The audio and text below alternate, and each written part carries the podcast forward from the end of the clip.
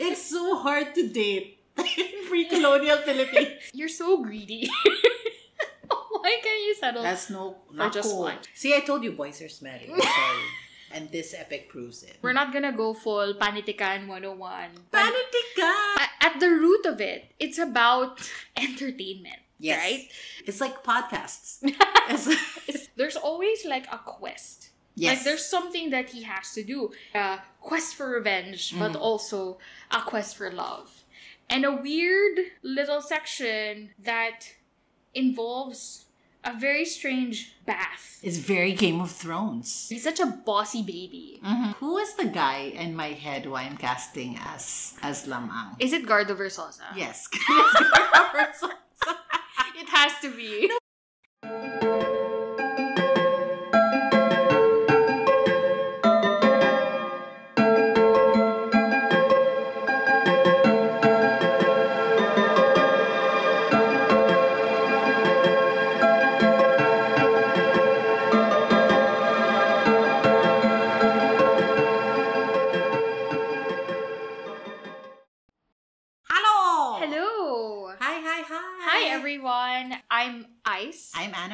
This is the Gods, Must, Be, crazy.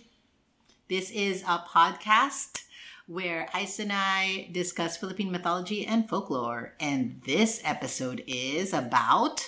I wanted to cover one of the most well-known Filipino epics. Excited. and as part of it, one of the most well-known, relatively epic heroes Mhm. called Lamang. Lam So, a lot of you guys wanted us to cover a bit more of the Filipino epics and stories about deities. After all, we are called the gods, must, be crazy.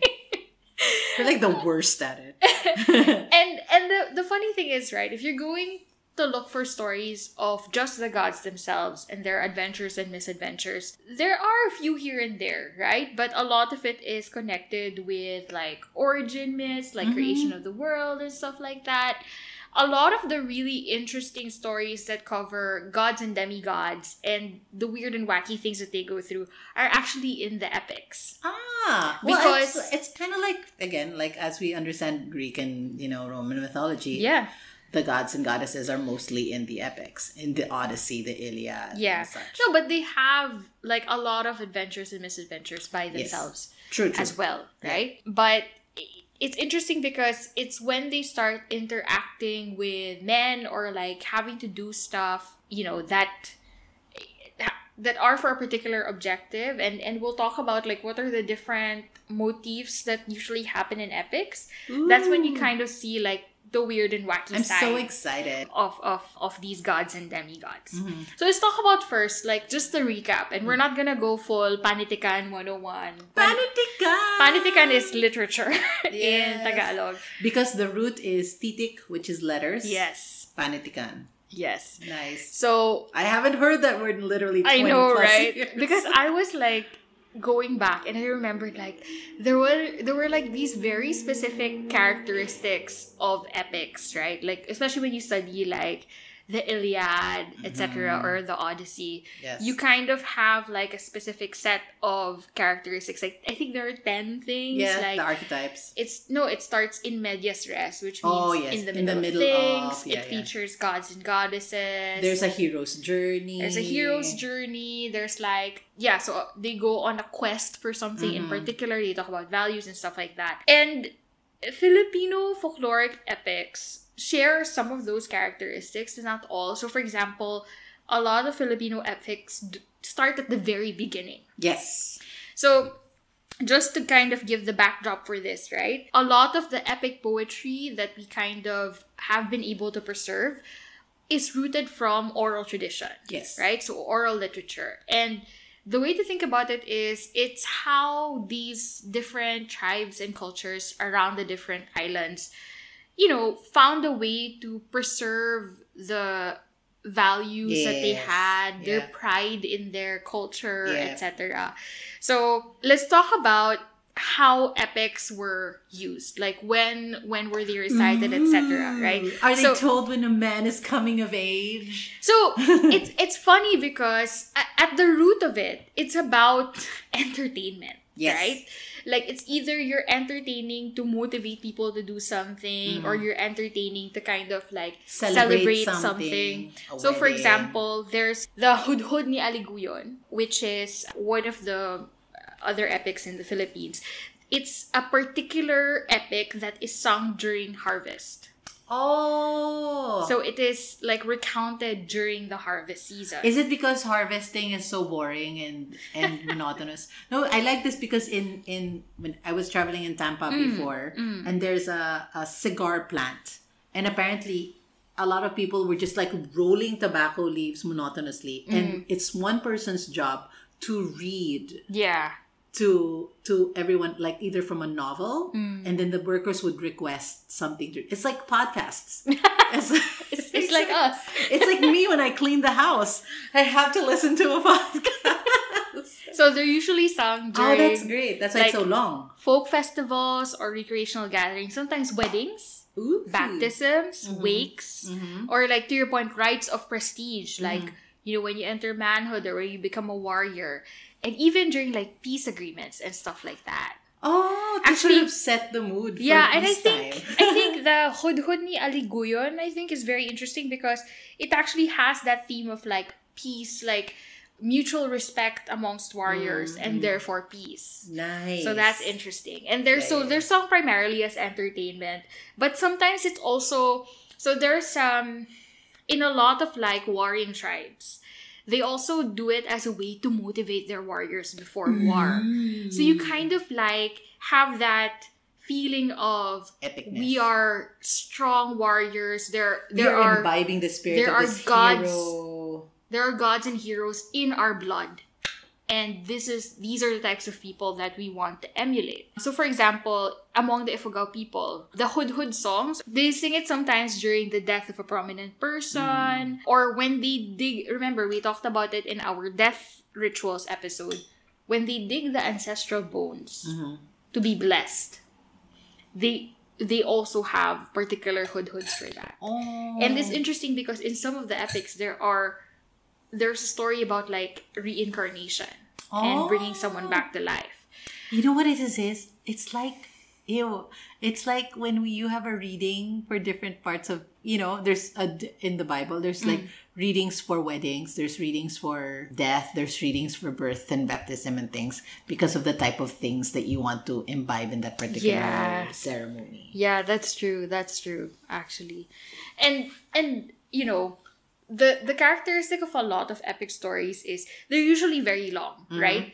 And if you eventually read enough of the epics you'll realize that it's kind of like this multi-generational saga sometimes. Like you mm-hmm. talk about the parents their origin and then the progeny and what do they do etc and because these epics are so long obviously they have to follow certain characteristics. Yes. so for example a lot of them rhyme so that they're easy to remember Oh. also a lot of the stories exist in chunks so kind of like chapters Yes. and the Or episodes. or episodes and a lot of them have to be medyo a bit standalone yeah, like there's a, a beginning, a middle, and so end. that the singer or singers can take a break yeah, yeah, yeah. because a lot stay of times tuned to be continued. for part two go so because a lot of times they sing it let's say over like a three to five day period and so the singer will need time to kind of Drink water. drink water and eat when we talk about another epic in a future episode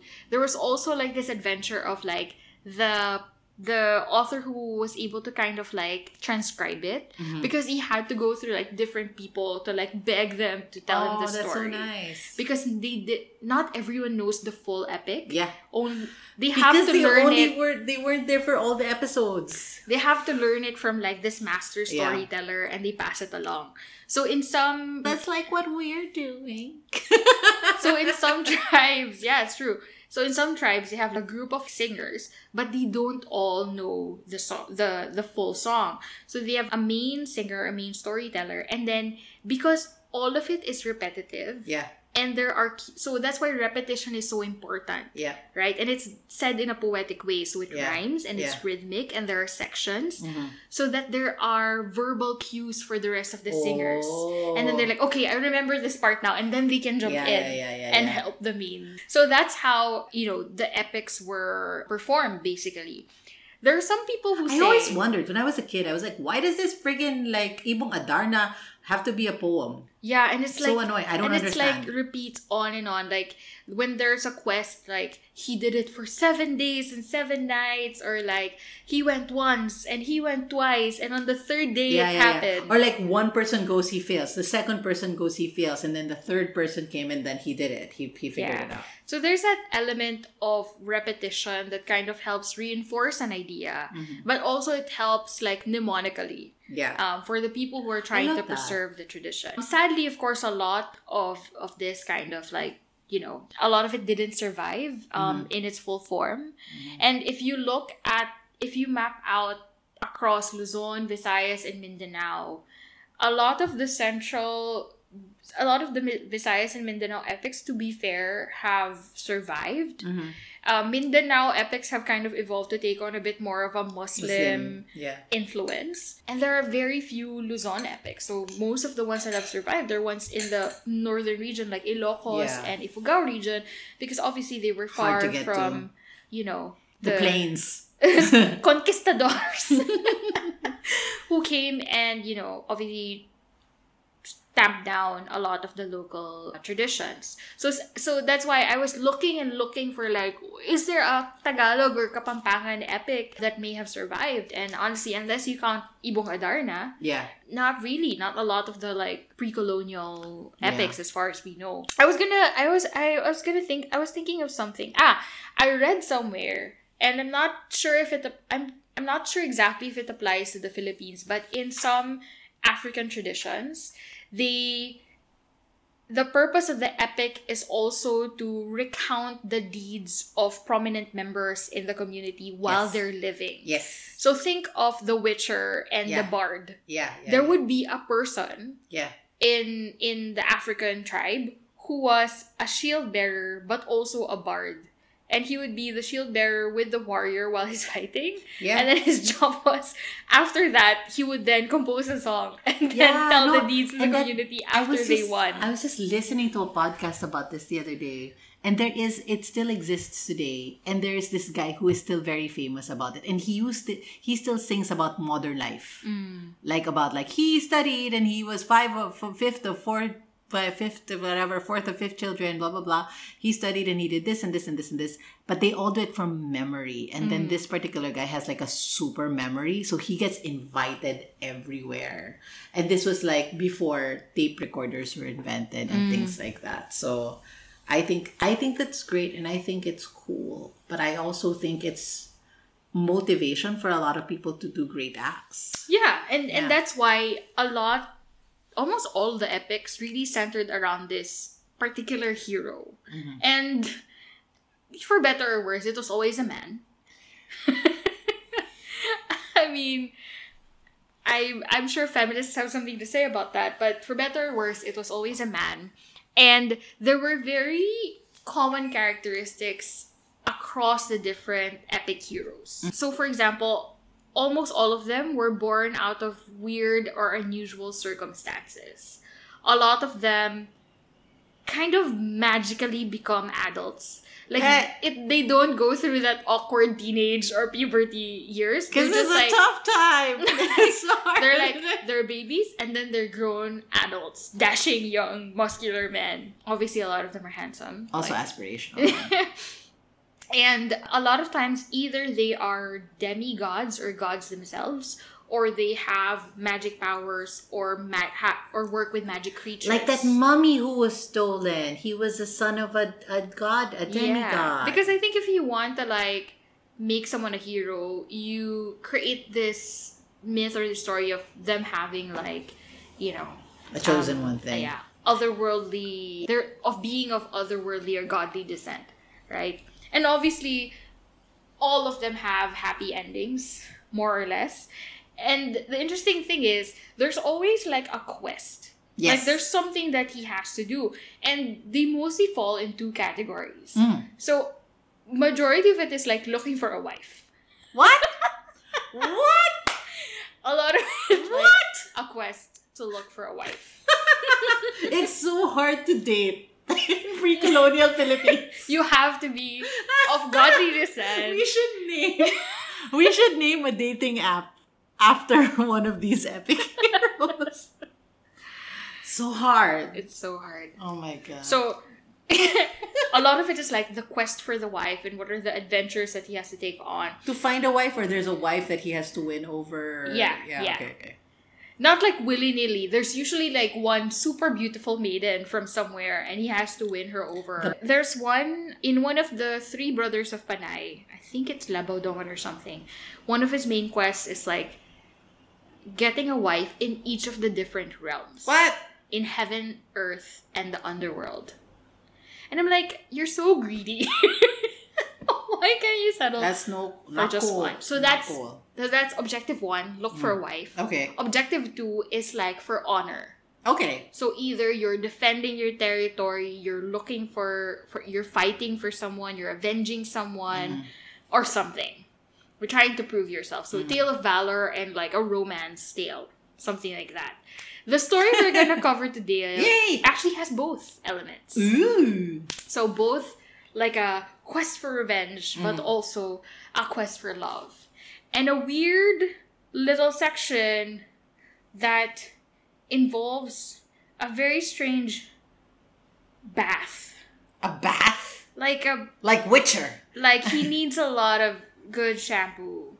really just i think I vaguely remember this portion because okay. it's really weird section and, and I remember someone when I has a hair fetish when I first read it, I was like, this is just it's the thing that stuck with me from this for me it's the other thing but okay So this is gonna be about Biag ni Lam-ang Yay! or the birth, The of. Lam- Lam-ang. And it's a story from the people of Ilocos, the Ilocano region, and it's one of the northernmost provinces um, in the Philippines. They say that it's already kind of like a Christianized version oh. of the story because you have a bit of like sacraments of marriage and stuff like that. Mm-hmm. It's supposedly one of the oldest written epics that Okay. we have. And there's a bit of debate as to who wrote it down. Mm-hmm. So there's this really well-known kind of poet slash slash preacher from Mm-hmm. Ilocos called Pedro Bukaneg. spanish guy And no, he's a Filipino Oh. poet okay and he was blind since birth. And there's this whole kind of like he had an epic life too he had a very interesting life which we can talk about separately. And he he is sometimes considered to be the actual author of of Biag ni which means he was the one who transcribed it, wrote it down, etc. But uh, there's some debate amongst historians about who really did that. That's not our um, Mhm. um, main not point for academic scholars yes So, regardless of who did it, I'm gonna recount to you the version that I I saw in the Outline of Filipino Mythology by F. Landa Jocano. He is- Jocano He is considered like one of the pioneers of like being able to really record and transcribe stories from around the Philippines. So he would go to the different provinces mm. And talk to the elders of the communities, kind of transcribe and record some of these. Like he was the one who got the the most complete recording of the Hinilawod, which is the longest epic in in the Philippines by as I said, going to the different people in the tribe and kind of tracing who would have the full story. which part of the story Yeah. So I say that because there probably are going to be different versions, but this is the version that I have um, from the book. Mhm. So I'll take you through the journey. How was he born? Mhm. How did he like avenge his father? And Mm. how did he find his wife and live Happily and die and then live happily ever after? Mhm. So spoilers. Okay. So, there was a lush valley called Nalbuan along the bank of Naguilian River. So, it's in La Union. Mhm. And there was a guy I named... got, I got a visual. There's surfing. There's fish. La Union is like this really great surfing area where you can drive from Manila. It's not the only thing La Union's known for, but Yeah, yeah. it's a re- there's a really great co- coastline in one of the provinces, and it's a wonderful surfing spot. Mm-hmm. okay, so in La Union there was a couple called Juan Panganiban Mm-hmm. and Namongan, and they were the richest people in the whole countryside, Okay. Okay. In the whole country. the whole countryside of La Union. Pero it but it said that despite their wealth, they were still very, you know, kind, humble, accommodating, etc. Were they also childless? A few months after their marriage, Namongan got pregnant. Okay. And she had like the most intense cravings. So I love this craving. she she it's specifically Were they in the Cheetos story. and chicken karaage I'll and tell you, mayonnaise? I'll 'Cause tell that you. was my craving. So when she was pregnant, she asked her husband to look for ripe tamarinds, okay, fair. guavas, Yes. oranges, Yes. coconuts, You know what? She had a vitamin C deficiency. and and it, and many other fruits which were out of season. Oh no. so she was really giving Juan a hard time. Oh no. And then for food, she also insisted that Juan gather river snails for her. That is so specific. Like he he was really like is that a delicacy? I've never had river Okay. snails. And then on the seventh month of her pregnancy, Namongan finally felt like something moving in her belly. And Yeah. so she she she suddenly had a feeling like, okay, I'm about to give birth. Seven months is too Seven. early. Lamaang was very excited. Mhm. So she had her husband prepare the bamboo bed, or what Mhm. they call the balita. Mhm. And for some reason, you need like really good bamboo, I guess, because Juan set out for Mount Kaparian to Mhm. cut some bamboos. And this is where you realize that Juan had some kind of supernatural abilities Like as well, or like oh, connection he- with the yeah. gods. Because so he reached the foot of the mountains and then he saw like the perfect kind of bamboo that he was looking for. So they're tall green bamboos. He it said here that he circled the clump several times and he asked permission from the Oh, spirits yes, of the should. hillside to Yes. allow him to cut the bamboo to make a balitang for his wife. Then he called upon the north wind to help. Help so he didn't even cut it himself. So the wind helped him. It it says here, it tore the clouds for rain and blew the bamboo trees. Whoa. I guess because you shouldn't use force on nature or something. Maybe, maybe. I don't know. Or like if it was meant to be given to me as a Yeah, gift, because it, it shouldn't be by my hand. It's yeah, because it says here the rain loosened the earth and the bamboos fell. So the bamboos weren't even cut off. oh. I'm assuming that maybe there's yeah, you're right. There must be some significance of like you're doing it without damaging nature. It's kind of like these people who only like the extreme version of veganism, which like fruitarians. Fruitarians. They will only eat if it fell off the tree. Yeah. Because it makes this whole piece about it being like tall and green, so it's still very young bamboo, but he Mm-hmm. wants it. Mhm. And maybe other people would have to wait for the bamboo to get be old and fall off naturally. Yeah. Anyway, so the rain loosened the earth and the bamboos fell. So Juan cleaned them, and again he commanded the wind. Mhm. So like the wind just follows him to carry them to Mabuan, where they live. They flew. They flew. Yeah, so the wind blew the bamboo poles, and these flew through the air and then landed in orderly piles in front of his house. That's so cool. also, maybe he had telekinesis, so you don't know. Mm, That's true.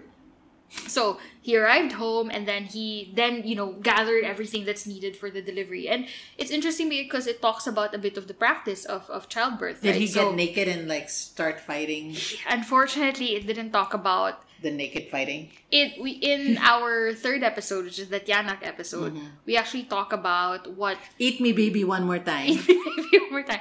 We talk about what dads had to do in order to prevent the creation of Tianak. Give it a listen if you want to find out. So he constructed the bed. He had to gather like sweet smelling shrubs. He secured a jar for rice wine, and then he built a stove. And then after that, he got a pot, and it's supposed to be a pot where you put the kadkadua, What's that? which is the placenta Yeah. of the newborn child. now, unfortunately, during this time, the tattooed Igorots Mm-hmm. came and attacked their village. Oh. So the Igorots are The from the mountain Province. province. You know, the tattooed Igorots, which means it's a warring tribe, Mm-hmm. right? So the hill people attacked and killed all the men, and then they snatched all the women. And so when the news like reached Juan, he was like, you know, Also, Oh, they were away from their village. huh? They were away from their village. Yeah. Okay. And so he was like, I know that my wife's about to deliver, but I have to go and like fight That's so off these people. So he pursued the Highlanders even to the deepest parts of the mountains. Now, unfortunately, this was the last time Mm. anyone ever saw him. As a sidebar, this is how I think people are hypothesizing it's hip- Hispanized because they're painting the mountain province people as the bad guys That's true. and Probably. tattoos as bad things. Probably. Yeah. So back back to Nalbuan, Mm-hmm. where Namongan is in the midst of labor. She is in By herself. severe pain. And then all the midwives in the village were called to assist. Okay. And th- there's this character, it's called Old Marcos. Okay. The, there's just, I guess it's an elder Okay. from Ilocos. So Marcos. Marcos. Marcos is the, also the same name of the dictator, Yeah. who's also from from uh, Ilocos, Ilocos. region. So it's his ancestor. So old Marcos was there. There was a diver named Alisto, and then a rich man named Pasho, and they were all there. I'm not sure why. They were They're there like the three men. birth. They're the three men. The three wise men. the three wise men. A diver, a rich person, and a dictator. So Namongan was like in severe pain. She was moaning from pain, and she had such a hard time giving birth, and everyone was so worried for her. And then at last, they called like an old lady, an old woman to come and and help her out. And even though she looked very weak, she was actually able to help Namongan deliver successfully. Was he okay? This is always in the epics. Was he birthed in a different way, i.e., upside down, inside his placenta? So or- it didn't say how he was born exactly. So hmm. he was delivered after the old lady came, he was finally delivered successfully. Upon seeing the light of the world, the baby spoke. what? And so everyone was a witness to it. And they were like so shocked, like, why is this kid speaking? What did he say? And then the first thing he said was like, My name is Lamang. I remember. I this. want you guys to call me Lamang. And this is the Catholic im- influence. This is how he wanted to be baptized. Ah. supposedly. And so he, and this is so weird. He's such a bossy baby Mhm. because he told his mother he wanted to have a particular person, as this old man named Giban, to become his sponsor in his baptism. Mhm. So he became baptized, and then old old man Giban became his godfather. Okay. Such a bossy baby. and then when he was a few months old, he began looking for his father already. So after a few months, he was like a man What? already. That's so weird. Yeah. Maybe he was like in Twilight. Maybe he was like a vampire, so he grew really fast. And, and when he Renesmee. he Renesmee, which is the stupidest name. I hate that name. stupidest It's so- name. It's so like you didn't even try. combo names are so. Some combo names are good, right? But Renesmee is the stupidest name ever. Okay. Okay. So, Lamang was a vampire, and then. so when he was a few months old, he started like asking his mom, like, "Hey, where's my father? Mm-hmm. Like, I've never seen him for the past few months." And obviously, Namongan was very hesitant. He didn't mm. want to tell Lamang what happened, but you know, Lamang kept asking, mm-hmm. like, where is he? I want to meet him, etc. So Namongan finally told Lam about what happened. He said, you know, there were tattooed Igorots who invaded us, and so your father went to look for them. And so Lamang was like very angry, and he was like, hmm. I'm going to avenge him. okay. He is a few months says old. Says the baby. so by the time he was nine months old, it said that he already possessed the strength of a grown man. Was he little or was no, he big also? he was like a man already. So his arms were full and sinewy. You know what? He must have had like really bad stretch marks because he grew up. Exactly fast. right. How does your skin adjust to that that? So he decided he was gonna avenge his father.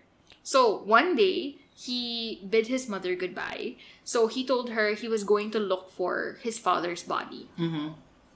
So obviously his mom didn't want him to go, but he was like, no, no, no, I have to go. So this is the part that you said you remembered. Yes. So he had to take a few things with him. Yes. Right? And and this is what he had in his backpack. he took with him a magic stone from the banana stalk. okay. So apparently there was a banana and then in the middle of the stalk there was a stone. So Mm-hmm. he took that. A wild cat Uh-huh. a big bird Mm-hmm. called singing bird, so a separate one, called Laulawigan, Lolo Wigan. and a civet cat called the Musang. The civet cat is the one That that poops the coffee beans. yeah. Yeah. So there are certain areas Maybe he wanted coffee. in in the Philippines, I guess, Palawan.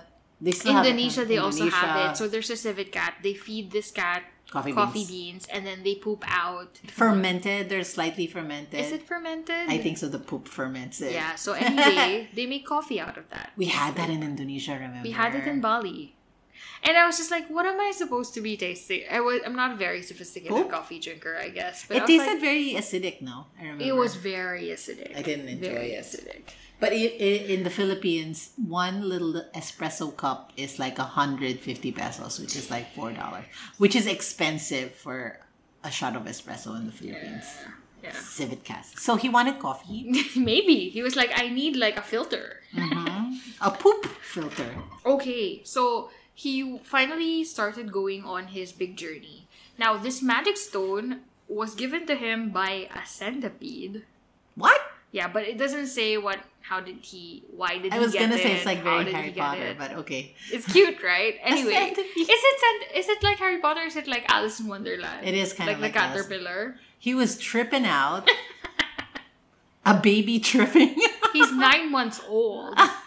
So he uses the magic stone, and actually, this is what allows him to travel the long distance. It's like a teleportation La. Union to to the mountain province. It's pretty far. If you drive it, Because it's like he has- six hours. Yeah, because he has to go through plains and mountains, but apparently he was able to do this very easily, and he even rode on the mountain wind to get to to get to the place. So so hard to get there. he traveled and and he finally arrived in like a lush valley, and then he rested, he ate some food, and then he slept.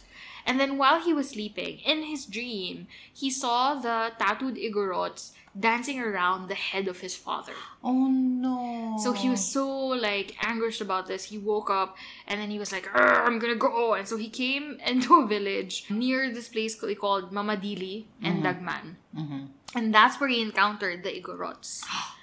and these were the exact same ones that he saw in, in his dream. so so when he was entering their village, he saw that near the gate of the village, the head of his dad was stuck on a bamboo pole or a sarukang. Mhm. And so it was there for display. It's very Game of Thrones. and it's like it actually co- it it actually is reflective to be honest of the head hunting Yeah. practices of certain Yes, tribes in, yeah. in the mountain province. So when he saw that, he he asked like the the tattooed Igorots like, why would you do that? And then they were just, you know, they were jeering, they were boasting, they were like, you should just go home. If not, you're gonna suffer the same fate as your dad. And so he was so angry, he was like, I'm gonna fight all of you. And then apparently You're a baby. you're nine months You're old. baby. You're tripping out. You got a chicken and a poop cat. So he gave this is a this is a common Oh my god. Sorry. Okay. This is a common thing amongst like heroes. You have like a war cry. Mhm. So apparently he gave his big war cry and it was heard by all the villagers. What did he say? He just like you know, He he's just like, I'm gonna fight you and then he gave like a war right They listed and you can imagine how this is sung, right? But Mhm. like they listed all of the villages that heard his cry. Cry. So Oh. Darandat, Pandang, Nueva, Dagodog, Tapaan, Mamukan, Kawayan, Amangabon. That's So nice. They listed the different um, provinces that. but also, that that's him. really cool for geography if you're trying to remember the village's names. exactly. so eventually, the fighters like all came out and and to to kind of like fight with him. Mhm. So they went into an open plain. So he went, Lam-ang went to the open plain and waited for his father's killers. Right? So they came rushing at him. They had their spears. And so this is the funny thing because you know that they're like really strong and all, but a lot of them like are only able to do stuff because of magical Oh, um, yeah, yeah, yeah. tools that they have. So he invoked the power of his magic stone Mhm. to protect him. Like darn. And so when he called on the power of the magic stone, all of the spears, despite like falling on him because they're like all of these warriors coming with their spears, none of them hurt him. Oh, like Achilles. Yeah, and so they were all throwing their spears at him until eventually they all ran out of spears to throw. That's true. that's And then true. when eventually they ran out of spears, he was like, "Okay, it's my turn." and then he took his bolo, and then Which is this, it's like a machete. yeah, and he, he didn't even fight them. He he he thrust it I remember on this. the earth. Yeah. And then when he did that, the wind suddenly came. And when the wind came, it carried him on its back. And so with his double-edged bolo, so he had different two different bolos. One is a very long bolo that he stuck on the ground. Then when the wind came to fetch him, he got his double-edged bolo and then he started like hacking at What? the Igorots. And it said like they fell like banana stalks. A lot of bananas in the This is in an the action motif. sequence I can get behind. So he was able to kill all of his adversaries, but he spared one. And he left one because he wanted to keep him to keep he wanted to keep him alive for fun. For fun. So he he tore the, the prisoner's hair, pulled his teeth, and plucked his eyes out. Then he sent this Igorot back as a warning to the others. Meh. And then after that, he went home. So that's the first part, right? Okay, he the first part avenged his father. He was successful. He left the guy's head as a warning, and then he went home. Mhm. Now we get to the weird part of the sequence where I was just like, What is the purpose of this? he needs soap and shampoo. So okay, Ew, he doesn't shower? so no, no, no. He he has to shower off all of the blood and dirt Okay, okay, that he okay. gathered, right? So Can I have a blanket? I like this because it's like I feel like I'm at the fireside. Yeah. And you're telling me a story. this is our version of And then camp- campfire story. and then I'm hi campfire stories. But this is cozy and I'm putting my blanket on. I have my little whale shark. I'm all cozy. okay. Okay. So when he got home, he and and like honestly, like the sheer gall of this man, he summoned all the girls in the village to accompany him in the river where he would take a bath. Why? And I'm like, what? Why did the girls agree? Like, Why? you just imagine if you're a girl in that village and then the, a guy is like, hey, He's like Gaston. I'm gonna take a bath. Come with me. And I'm like, He's like Gaston. I'd be like, why? Why would I do that?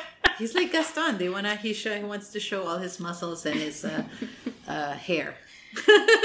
So he sounded a gong to call all the girls, and the girls came. yeah. So he went to the river, and And of course he's stinky. he's disgusting Oh because my he's God. covered with blood of Gods. Igorots, he's covered with dirt. So he told them to remove all the dirt and blood from his back.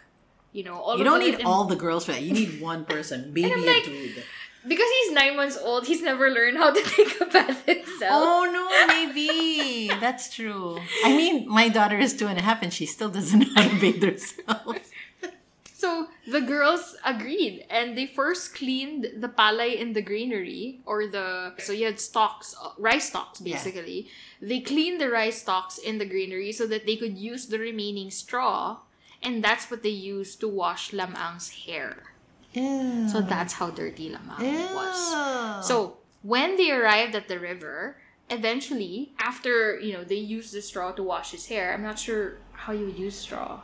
Scrubby scrub. Yeah, to scrub. Yeah, they didn't have loofahs. so after that, they burned the straw. And for some reason, like Lam-ang and his dad could just like, really call the wind upon the mm. wind to like, you know, Help them blow dry. help them with everything. no. He called upon the wind to fan the flames. okay. And then the bonfire was so big that the residents of San Juan and Bacnotan ran to the river to find out what happened. They're like, why? Is there There's a fire? Is there a forest bonfire, fire? yeah. And then they saw that it was just Lam-ang taking a bath. And they were like, ah, that's it. Okay. And then they went home. What? Okay. and then eventually, What is the social purpose of this? I I think so. Some people theorize that this is just like comedic relief. Mm, This is the comedic relief part of the story, which Mm. okay, fine. the beheading was stressful. So eventually, you know, he didn't have need for the fire anymore. So he called upon Aram to put out the fire. And then he gathered the ashes and okay, sorry. So he had to burn straw to get ashes, and that's what he used to wash his Okay, hair. that makes sense because that's how you used to make soap. yeah, Yeah. You get ashes. Yeah. And then you mix it with animal fat, yes, and then that's soap.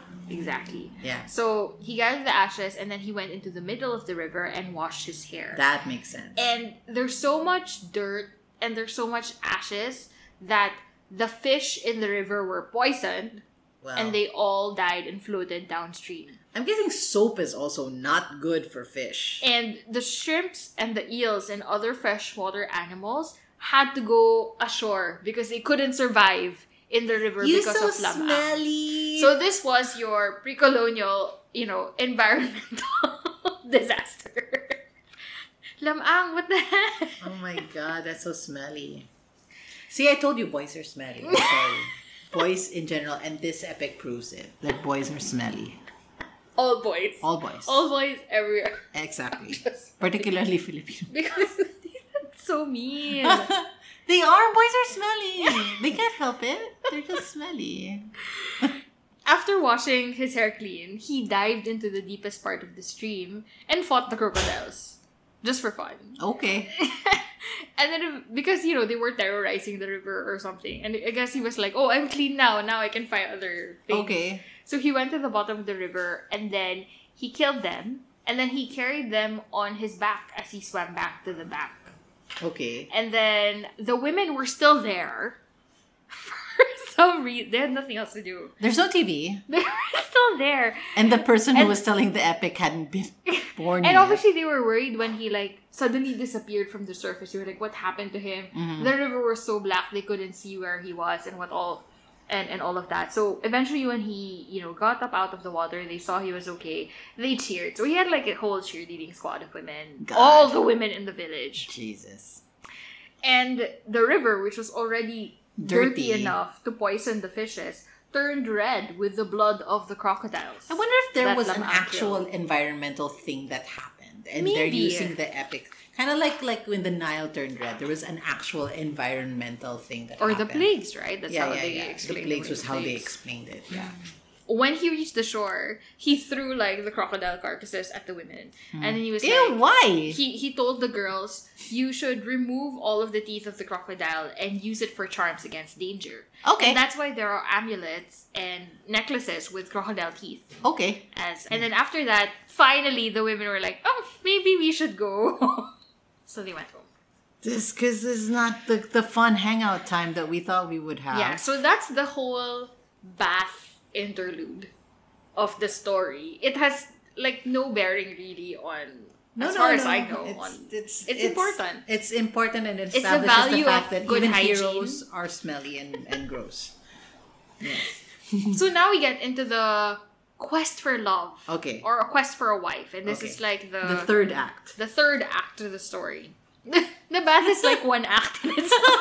it's gross. no, the first act is when he was born. Mhm. The second is when he avenged his father. Okay. There's like a intermission number which is the bath. Uh huh. And then now we get into the quest for the wife. I almost imagine if there's like a staging portion. If you if one would stage this, like Yeah. Harry Potter, where there's like two days Yeah. when you stage the the the the new play, and then this is like the commercial portion.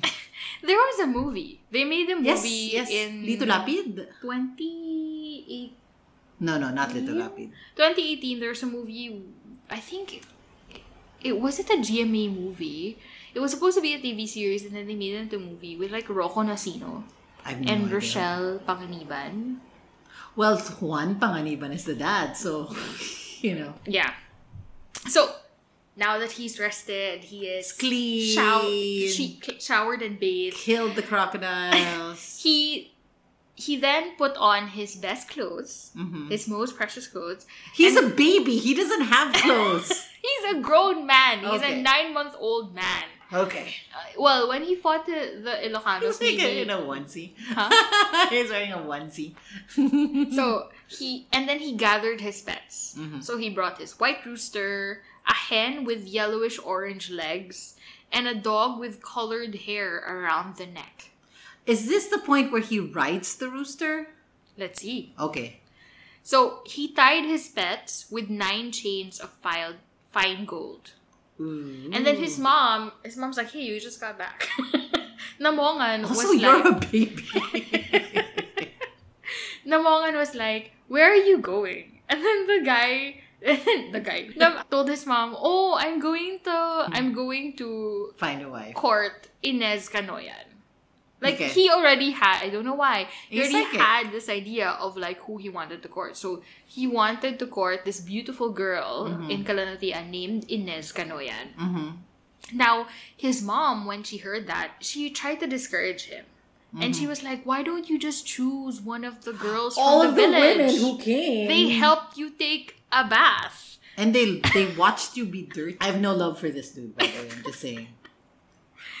However, instead of Lam-ang answering, his pets, his pets answered his mom, and they were like, "No, no, no, Inez Canoyan is the best girl for our master." What? And they were Also, sure, your animals are talking. and they were sure that Lam-ang would be able to win her over and to win her hand. mm-hmm. So, He despite has her, no game. He's a baby. I have no idea. So, despite her doubts, Namongan eventually allowed Lam-ang to to go. Right. So she gave her blessing for his trip. So I like that. I like that. Despite this being a thing, he still asks his mama for permission Yeah, it's to like, do things. hi, mom. No, actually, did he I know he didn't ask for She was like, hey, where are you going? Like, he She already dressed He was packed. He Yeah. packed his animals. She was just like, hey, wh- where are you going? Why are you taking the talking chicken? So, so he went on his way. Now, on his way, he met a guy named Sumarang. Mhm. And Sumarang was a huge and powerful man. And it said that his eyes were as big as plates. Is he a giant? Maybe. Yeah, yeah. He was. He was. So this this big man was returning from Kalanutian where he was trying to court the same girl, Inez, and he did not succeed, right? Mm. He was rejected by Inez. So when he heard that that was the reason that Lam-ang was going to Kalanutian, Sumarang was like, I don't think you should go because, you know, you might get rejected as well. Um, Because I got plate eyes and I got rejected. and Lam-ang was like, no, no, no, I'm sure she's gonna accept me. And the giant's like, "You're a baby." and then and then Sumarang for some reason threatened like he was like you shouldn't go you shouldn't go pre-colonial toxic masculinity. because he was like if I can't have her No no, one one, can, and then uh, Sumarang got angry at him and he shot Lam-ang at, at the back with a poisoned arrow Mhm. but obviously Lam-ang sensed it sensed the treachery and then he was able to evade it and he did caught he use his magic stone? it didn't say. He caught the arrow and then he returned it um, to Sumarang. And then again, he called the wind again, and the Was wind he just farting? the wind And then they're just saying he's calling the wind. I feel like it's kind of like you know how in the Goblet of Fire, Harry like just achieved his uh-huh. one uh, uh-huh. his broom. Broom. Yeah. He kind of like calls he because he doesn't have a backpack, I guess. Yeah. He called the wind to bring his spear, and I'm like, dude, why didn't you bring your spear? I know. So the wind, the wind came carrying his spear, and with this weapon, he was able to kill mm. Sumarang.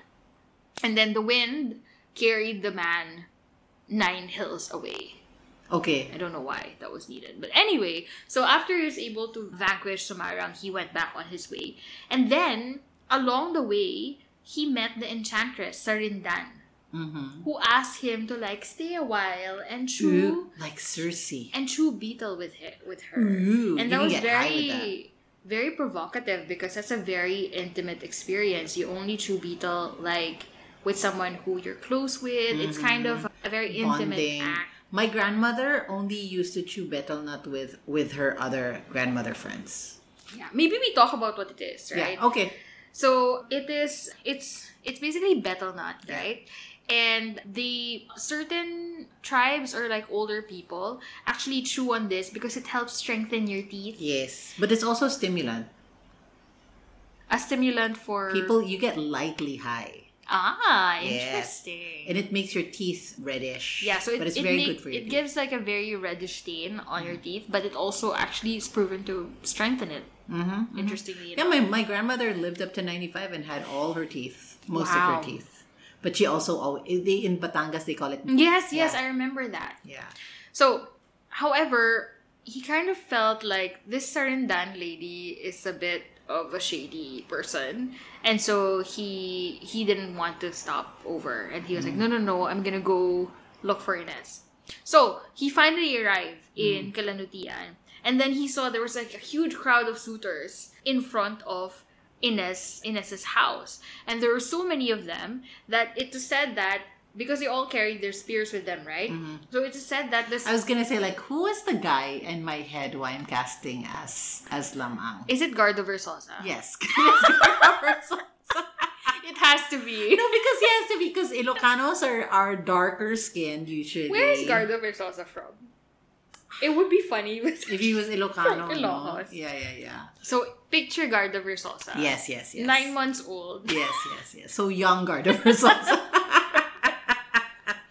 and then Inez would be. Do, do we have a characteristic of like what Inez looks She's like? She's just like the most beautiful lady. I'm thinking Alice Dixson or Chinchin Gutierrez. I wanted to be like a Morena. B. Morena Angel Aquino. Angel Aquino. Who's that? Anjanette Abayari. Anjanette Abayari was like half white. Oh, she. Yeah, yeah, yeah. I think. Yeah. But she's pretty too. Okay. Venus Raj, but she's half Indian. Angel Aquino, I guess. is Okay, the Angel. Aquino. Yeah, yeah, yeah, yeah, yeah. Okay. I needed I needed pegs in my head. it's good. So Yeah. so Lam-ang arrives. He sees all of the suitors. Their spears look like the bra- blades of grass because that's how thick it is. That's how many Oh, that's a great suitors that's a great are. And I was like, this is that is such a great metaphorical device. Yeah. So anyway, so he needed to find a way to like get Stand through the crowd, Yeah. stand out, like get Inez's attention.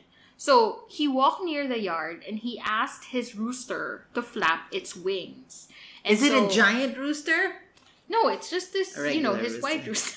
Okay. Didn't. The didn't- talking chicken. Yeah. and then so the, the the rooster flapped its wings, and then the wind from its wings, Anna was making Flapping. a flapping movement. Just so you guys know. Okay. Um, the wind from the the wind from the wings toppled a small hut that was beside Ines's house. it And was the bathroom and there were naked people. the outhouse. and then when she heard the noise, the she went to the window to try to find out what was happening. And then Lam-ang's dog growled, and then the hut stood up again. Magic. it got reassembled. Uh-huh. And then Ines was like, Whoa, that's so cool. very useful for Legos. and then she was like, This guy has powers and I want him. so Mhm. everyone in the in the yard was like, "Oh my god, what's that? That's amazing!" And then even Inez's mother went to the window when she heard that people were amazed. And so when they saw what Lam-ang has done, she told her daughter, "Like, go, go, go, get that guy, go to that guy." So Ines went down. And Lam- it's just so co- let's call him confident. When Inez went down, he embraced Inez. Ay, ganon. Eh, eh, Introduce yourself. Feeling So- close. when Inez went down to welcome him, he embraced her. And then Uh-huh. all the other suitors were shocked, and obviously they were jealous. But realizing that this guy is too powerful, we can't. And he's him. got magic chickens. Exactly. He got a magic chicken. He's got a magic dog. Mm-hmm. He has a wind god friend. So they were like, ah, we can't beat this guy. And also so they, looks like Gardo Versoza. and looks like Gardo Versoza. So they just decided to leave.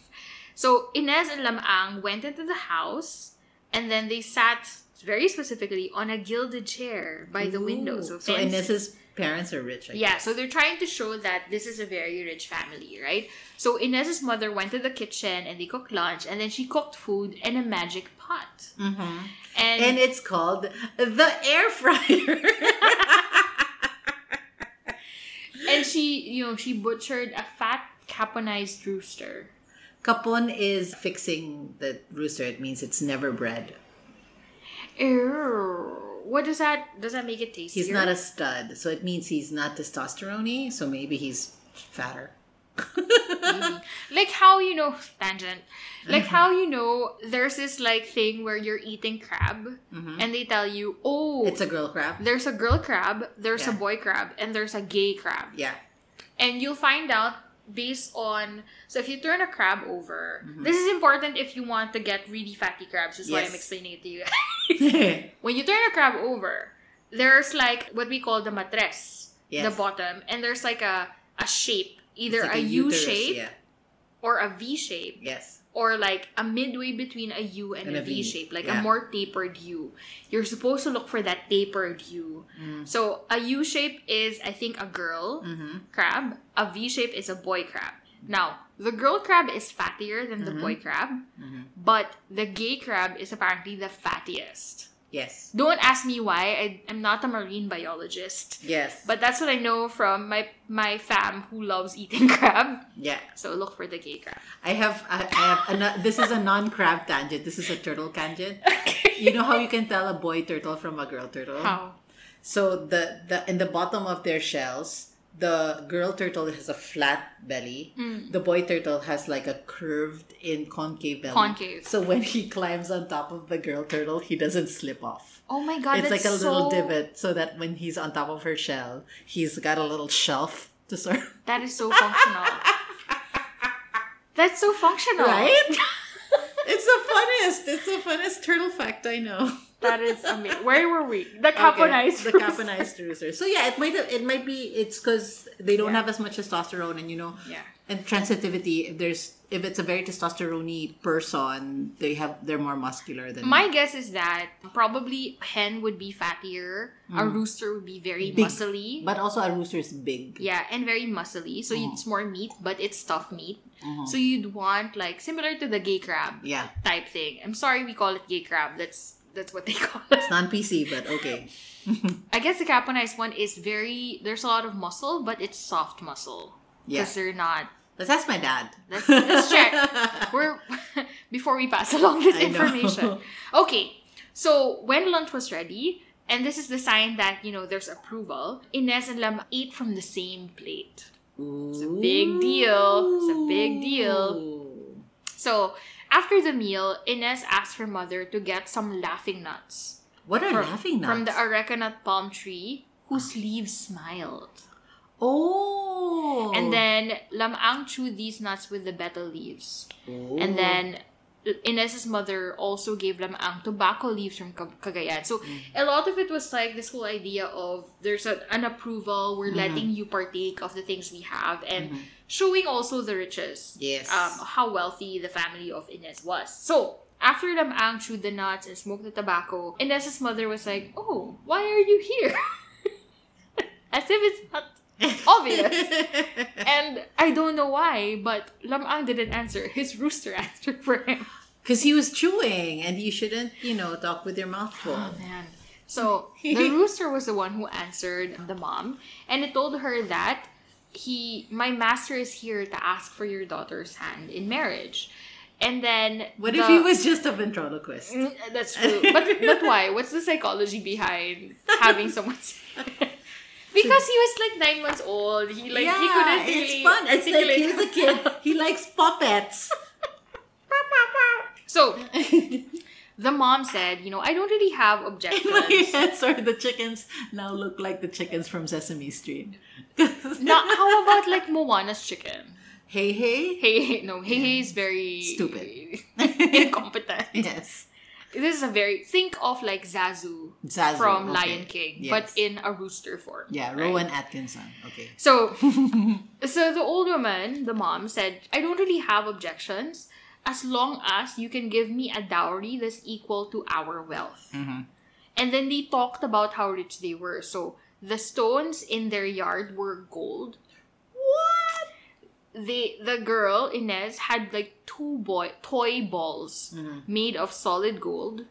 And then they also owned like a wide tract of land and many other I wanna, I wanna do wanna go on a tangent here on dowries in Filipino culture versus dowries in other cultures. Okay. So in Filipino culture, the dowry, the dow for a guy to be able to marry a girl, the guy has to do labors for the family Yes. and also pay a dowry, like how many ca- calves, mm, you know, and chickens. And that's that's that happens in some like Arab cultures, I think. But like in Chinese culture, and we were hmm. talking about Chinese New Year in our previous episode, in the Tinghun, which is the engagement party, hmm. it's the family of the girl Who has to give? who has to pay tons and tons of things in riches so that their daughter will be will be Accepted in the family. And I do believe that some some European cultures also do the same. Like the hmm. the the the the, the the daughter has like a chest of riches that the family starts building up when a daughter is born. Because for her to get married she- has a dowry to to give to the husband in exchange for the marriage. Mm. But i like how in in again it differs across different cultures but i really like that in filipino cultures in tribal cultures that the girl is is valued. Mm. And that you have to you have to like you army of men have to come here and you have to pay tons of money because our daughter is very precious versus the daughter being i'm gonna bribe you please take this daughter off of my hands right so i know that's my tangent that's my nice tangent No, but that's nice. it's nice right Eventually, we'll have to get into an episode on wedding practices and traditions, mm-hmm. right? Of like both modern day superstitions Yeah. and like old. we lightly touched on it in our earlier episodes in the the first episode, Yeah. the Manananggal episode. yes we pretended it was about marriage customs. no but- but we really wanted to talk about really. manananggals So so yeah, so that was the condition. You have to give a dowry that's equal to our wealth. And by the way, we're very, very rich. everything we own is gold yeah. that toilet So- is gold Lam-ang said this is not gonna be a problem. He so then he gets into his whole spiel. So Okay. he's like, My family owns a lot of fish ponds. My parents' wealth. Oh is- yes, because they were the richest family. they are. yeah, yeah, he was like, We have we have nine times as much wealth as you guys have. Mhm. And he said that he had two golden ships which plied the seas between Luzon and China. Ooh. So they were trading with China, Mm-hmm. and that he had commercial trade with the chieftains of Puan Puan. okay. So he's like, I'm super, super rich. And I think he offered the, the boats to the mm-hmm. family as part of the dowry. So he said, Yeah, I'm super rich. That's not going to be a problem. So eventually his proposal was accepted. And so he went home and prepared for the wedding. Mm-hmm. But before he left, he told Ines that when I return, you're going to know I'm here because I'm going to fire two cannon shots from my ships. Okay.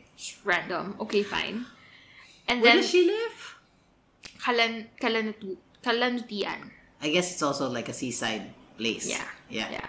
And though, though these shots would indicate that Lam-ang and his party had arrived in Sabangan, which is a seaport along the coastline of Kalanutian. Mhm. So that's where he would like land, and she would hear, and that's when she she would know that she's there.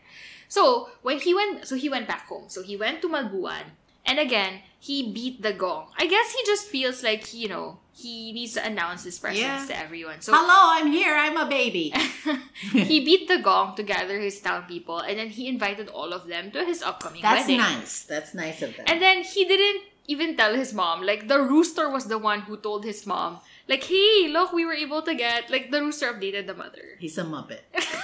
The rooster updated the mom that they succeeded in the suit, and so the mom was very delighted. And so she prepared the gifts for the daughter-in-law. So it was like she got like gold embroidered slippers, a wedding ring with a diamond, two gold combs, bracelet, and like a complete bridal trousseau. Mm-hmm. And then when all the people gathered for the wedding, so they all went into Lam-ang ship. And then mm-hmm. they rode to Kalanutian. Mm-hmm. So they shot That's shots. also a Filipino tradition of like usually they go to where the bride is from, Mm-hmm. and then they they take her they take her back. Exactly, because you're bringing her over to your hometown eventually, right? So they shot, the two shots were fired to announce the arrival, and then the pe- townspeople of Kalanutian went to the shore to meet the new arrivals. And then, again, Christian influence, they were eventually married in a church. And then there was a mass that was said for their happiness, and then after feasting, they danced the fandango. Fandango, fandango sa ilaw, And the sagamantika. which is a dance that I had to learn in high school, grade school. You- Pandango sa Pandango ilaw. sa ilaw, yeah. Yeah, it's a traditional dance that they teach you like in PE. And it's the one where you're holding like candles Yeah. or like then, a, a bowl of water with a candle. and then you learn and- how to And you move your we're trying to describe it. So you move your arm look. Shane, watch us. complex motions. And it the- doesn't flip over. the trick is like despite how com- complicated your arm movements are, the water doesn't fall out, the light stays on, etc. And you like you you loop it under your arm. Yeah. So Pandango. And then some people do it while they're on the floor, rolling on the floor and doing this, and so the so the thing doesn't spill. We're gonna we're gonna have to post a video or a picture or something. I'm gonna post a reel of you dancing. Yes, do it. I will do it. Now, there was a custom in the area. Okay. After the wedding and the festivity, there's a custom that you have to go fishing in the nearby area, Okay. right?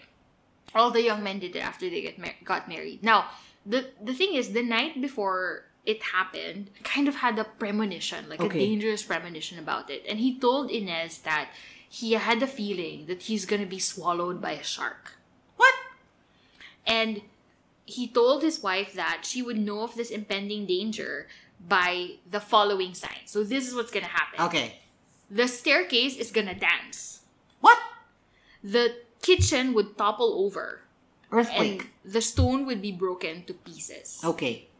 And so Inez was obviously like, then don't go. Yeah, Right? But obviously. Lam-ang was like, no, I can't have to because That's it's custom. tradition. Yeah. Right?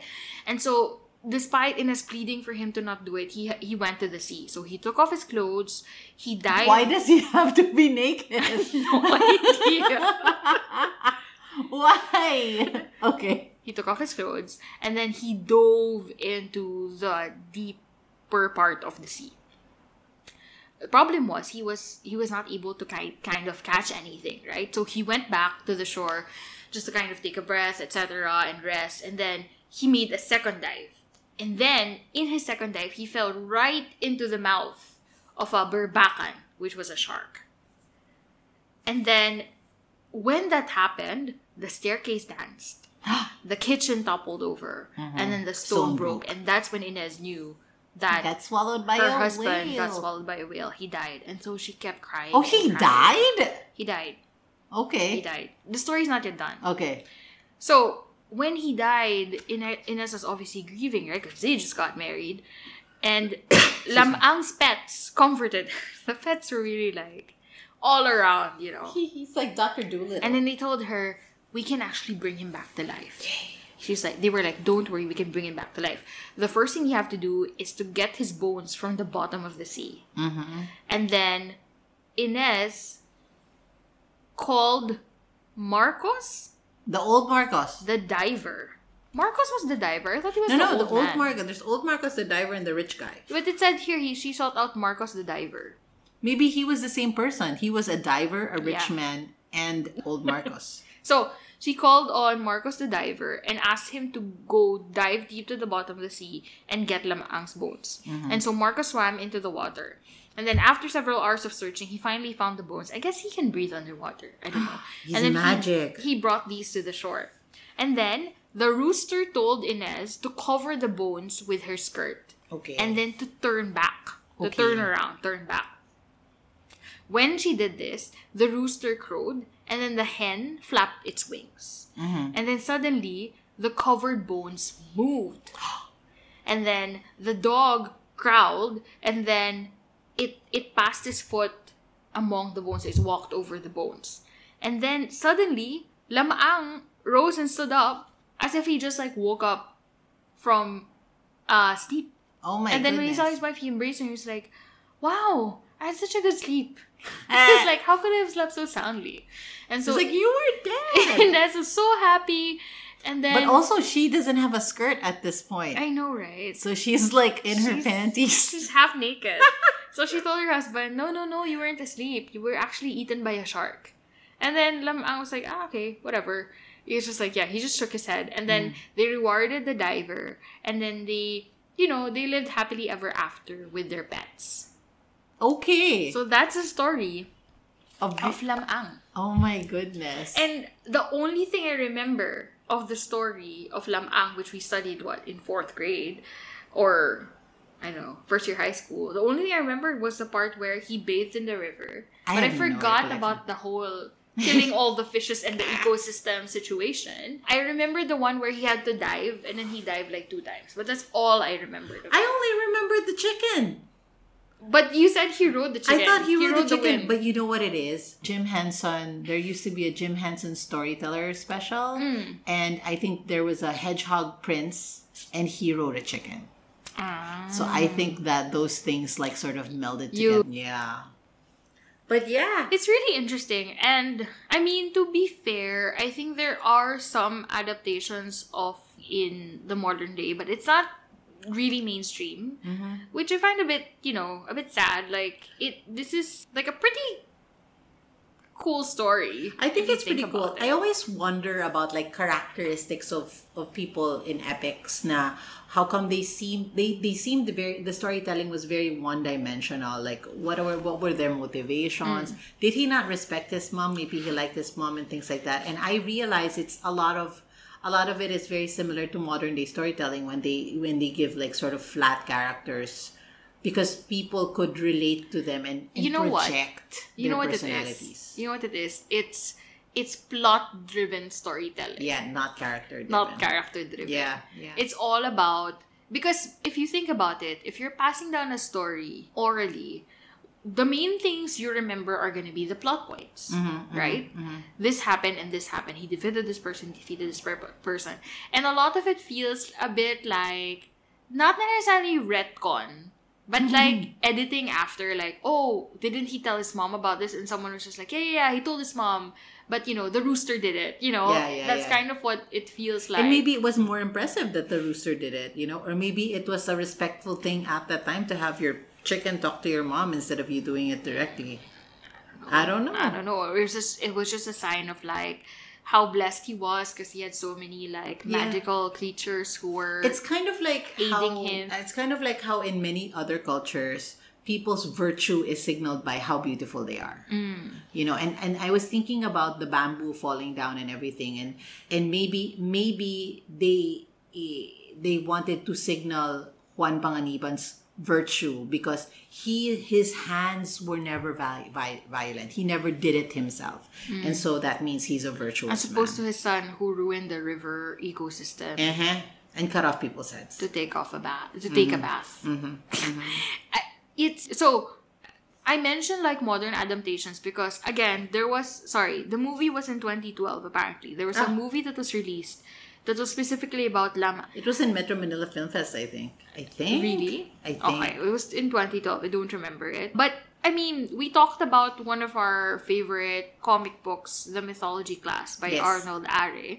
And actually, Lam-ang makes a pretty important Yes. um, appearance in that book. He's one of like, so he kind of like spoilers for the mythology class, or not? Really. It's been around for 20 years, so maybe. Hey, a lot of people haven't read it That's yet. true. I So- didn't read it until I bought it. So, the mythology class, in case some of you are interested, it's a really, really good kind of modern day retelling or or adventure story that features a lot of heroes and creatures from Philippine mythology and folktale. Mm. It's this idea of like there's this class of students in UP Yay, my university.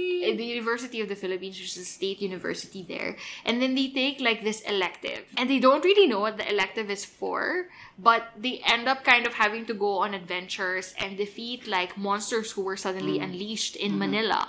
Mm. And one of the people who on the side, and they, they're not aware that he exists, but on the side, Lam-ang wakes up because he needs to like fulfill the prophecy or like Yes. help kind of uh, Train them almost. he didn't Yeah. train them he actually he he woke up because i think there was a prophecy and he had to do something to ensure that the monsters would never get unleashed He was the no. At the beginning, he was the one who f- had to hide like the magic box. That would keep them hidden Yeah. yes unfortunately he got caught by assailants Yeah. and he was killed and that's what unleashed monsters Mm-hmm. it's really cool to kind of see that that repre- representation because And I really like it in the comic. They used ancient writing yeah for all his dialogue. yeah exactly So yeah so he wasn't even like He wasn't speaking, in Tagalog, or Ilocano or whatnot. yeah So yeah it was nice. That was cool. And then I didn't know this, so I wanted to check it out. But apparently, there's a revival of Legends of the Hidden Temple. Ooh. And in last year, Mm-hmm. in the third episode, the third episode is all about the story of Lama. And so the challenges are based on different parts of, of- his epic. his epic. Nice. Isn't that so cool? Train the chicken to talk. I know. Court, court in I bet one challenge Take a would bath. be Yes. Well, I bet one challenge would be like knock down this this hut and then build it up again. We can check it. Yeah, let's check it out. check it. So yes, that is the first of the epics, Many epics that um, we have. that we have in the Philippines. I think, to be fair, this is one of the few ones that they do teach in school. Yeah. Right? There are many more that we can cover. So this is again This is the only one I've heard of. from Luzon. In the next part of this, we can we will feature the longest epic that we have recorded, which is from the Visayas Panay province, and also a Mindanao epic. Yay! And that's gonna be super exciting. Meanwhile, let us know what you think. Let us know if you want to feature any particular epics or heroes um, that you've heard about. Um, yeah, and we hope you enjoyed this episode. Yay! Until next time, Bye. bye! Música